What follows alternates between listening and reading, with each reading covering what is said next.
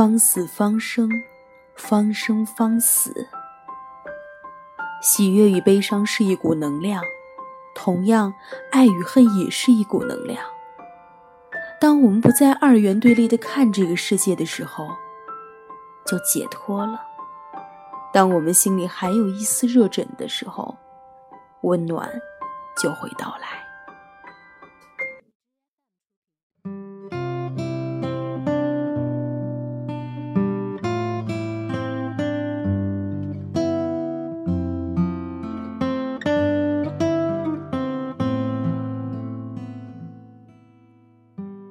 大家晚上好，欢迎收听荔枝 FM 三七五九零四八一花一世界，我是主播楚楚。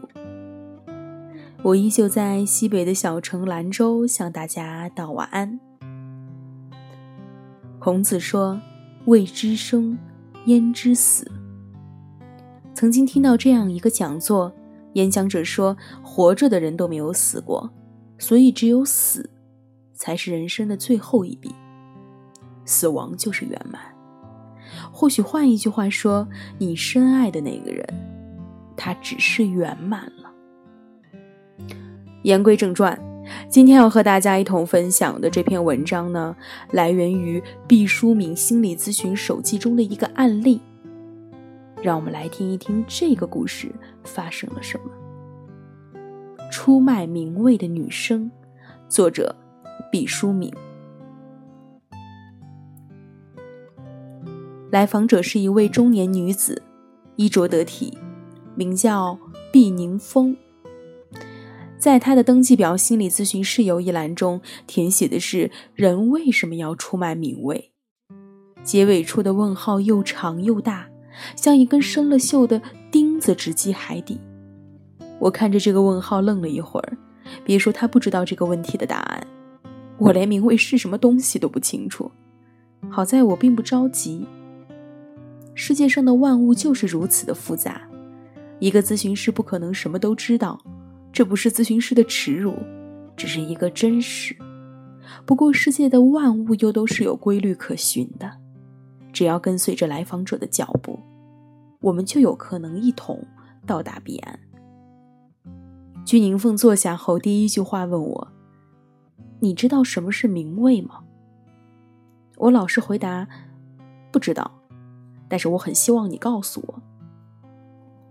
居宁凤说：“名位就是埋葬死人的地方，可以是一块地，也可以是一棵树、一个花坛，也可能是灵坛上的一个格子。”我明白了一点点，但也更糊涂了。我说：“难道一个人可以埋在这么多的地方吗？”居宁凤说：“不是。”也许是我没有说清楚，每个人死后只占据一个名位，名位是商品。要知道，名位是可以买卖的。现在房地产涨价，阴间的地盘也紧张起来，所以有些人成了殡葬业的推销员，就是出卖名位的人。哦，原来是这样，大千世界真是无奇不有。我说谢谢你告诉我这样的知识，原来出卖名位是世上的新行当。居宁凤说：“本来这个行当新呀旧呀的，跟我没有关系。可是我没有想到，我的女儿居小凤卷了进去，一天像着了魔似的推销名位。我有点吃惊。居女士的年纪也就四十出头，她的女儿能有多大呢？不到二十岁吧。小小的年纪就做成了天天推销埋葬死人骨灰的业务员，这也太不可思议了。”他的妈妈看出了我的疑惑，问我：“是他还在上高中？我今天找你就是为了解决他的问题。现在我马上出去，我把他换进来，让他自己跟你说一说这到底是怎么一回事。”这真是我工作经验中的一个新鲜事儿，在咨询的过程中，居然像篮球比赛玩起了半路换人，但是。我也想看一看正在上高中却成了名位推销员的小姑娘是一个怎样奇特的人。居小凤，身材高挑，健康活泼，身穿一套天蓝色加有雪白条纹的校服，一步三跳的走了进来。她毫不认生的一屁股坐在她妈妈刚才坐的位置上，说：“嗨，听我妈妈一讲，你一定以为我是个怪物吧？其实我非常的正常。本来我不打算来你这儿的，后来一想，我也没有见过心理咨询师是什么样的，开拓一下自己的见识也很重要。再说，没准儿我还能向你推销一两个名位呢。目瞪口呆，没想到我居然成了他的推销对象。我调整了一下情绪，说：“小凤，谢谢你，我还真没有想到要为自己置办一处名位的问题。”小姑娘毫不受打击，医治新旧勃勃地说：“没想到也不要紧，现在开始想想也来得及。你要知道，人死了以后，你住在哪里，总要有一个地方吧？要么变成一棵树，要么变成一朵花，要么就安安静静地睡在泥土里。你现在就可以选择。对了，老师，我现在就要向你介绍一个好地方，山清水秀的。”鞠晓峰说的津津有味儿。我跟着他的语调，真的想到了一片开阔的青草地，鸟语花香，仿佛也看到了一群西服革履的人正在谈笑风生。这个小姑娘不简单，既然连我这把年纪的人都被她蛊惑，怎么样，买一个名位吧？曲小凤问我，我赶紧回到了自己的工作状态，对她说：“你干这一行多久了？”小峰说：“没多久。”我是偶然知道这个消息的，其实并不复杂，都是正规的灵位，手续齐全。我推销出一套名位就能有一定的提成，我也并不耽误学习。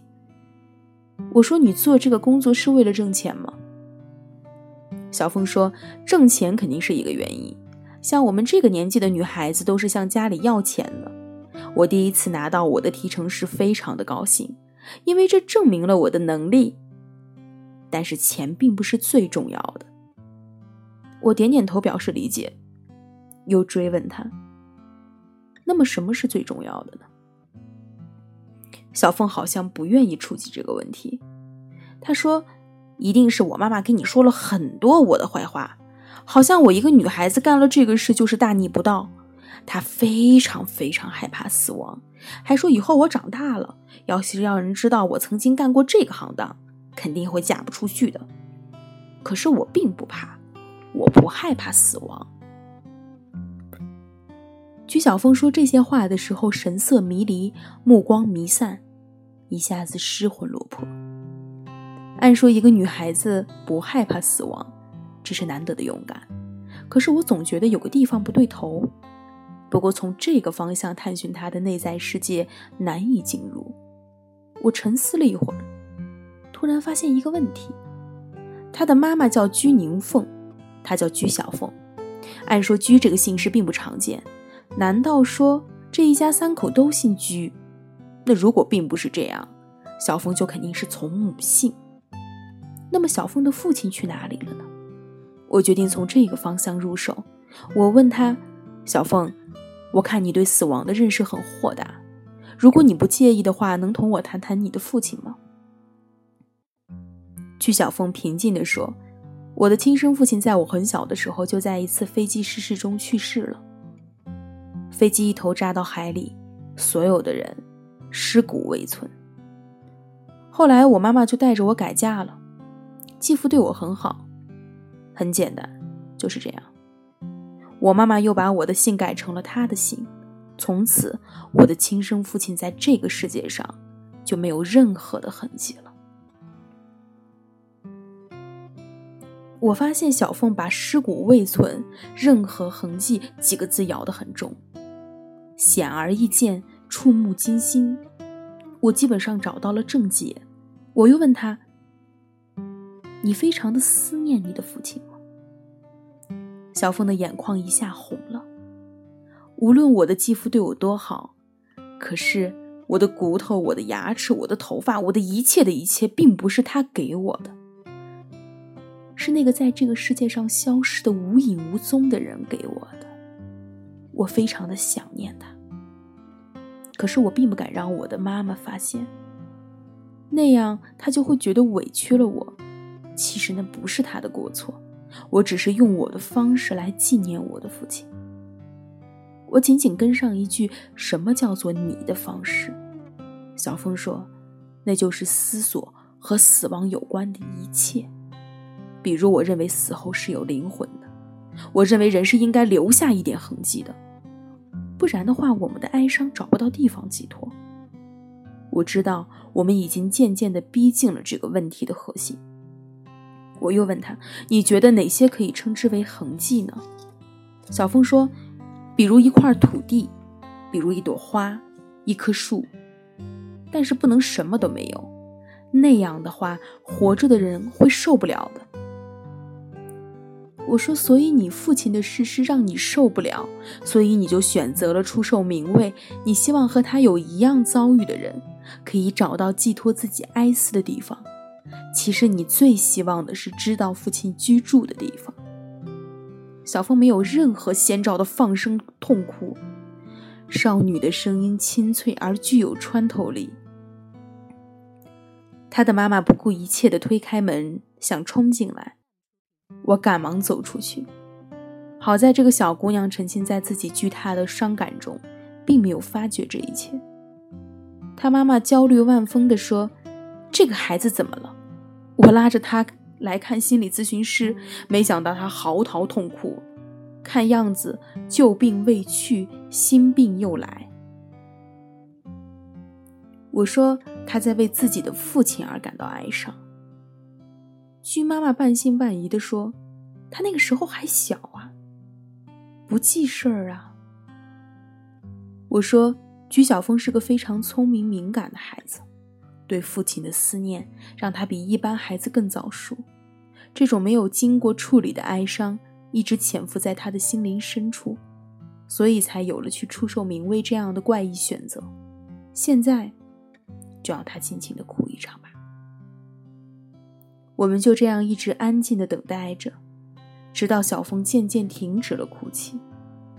我走进去说：“你可以给你的父亲写一封信。”把你所有想和他说的话都写在里面。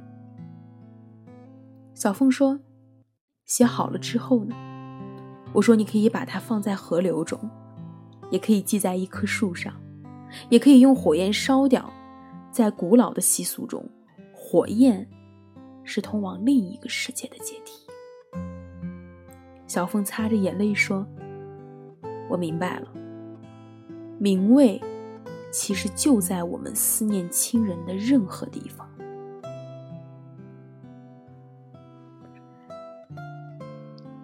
今天的故事到这里就要结束了。生不带来，死不带走，走的这一刹，他全放下了。不要悲伤，因为他欢喜。因为放下，便可无拘无束，自由到极致。感谢大家的聆听，我们下期再会，晚安。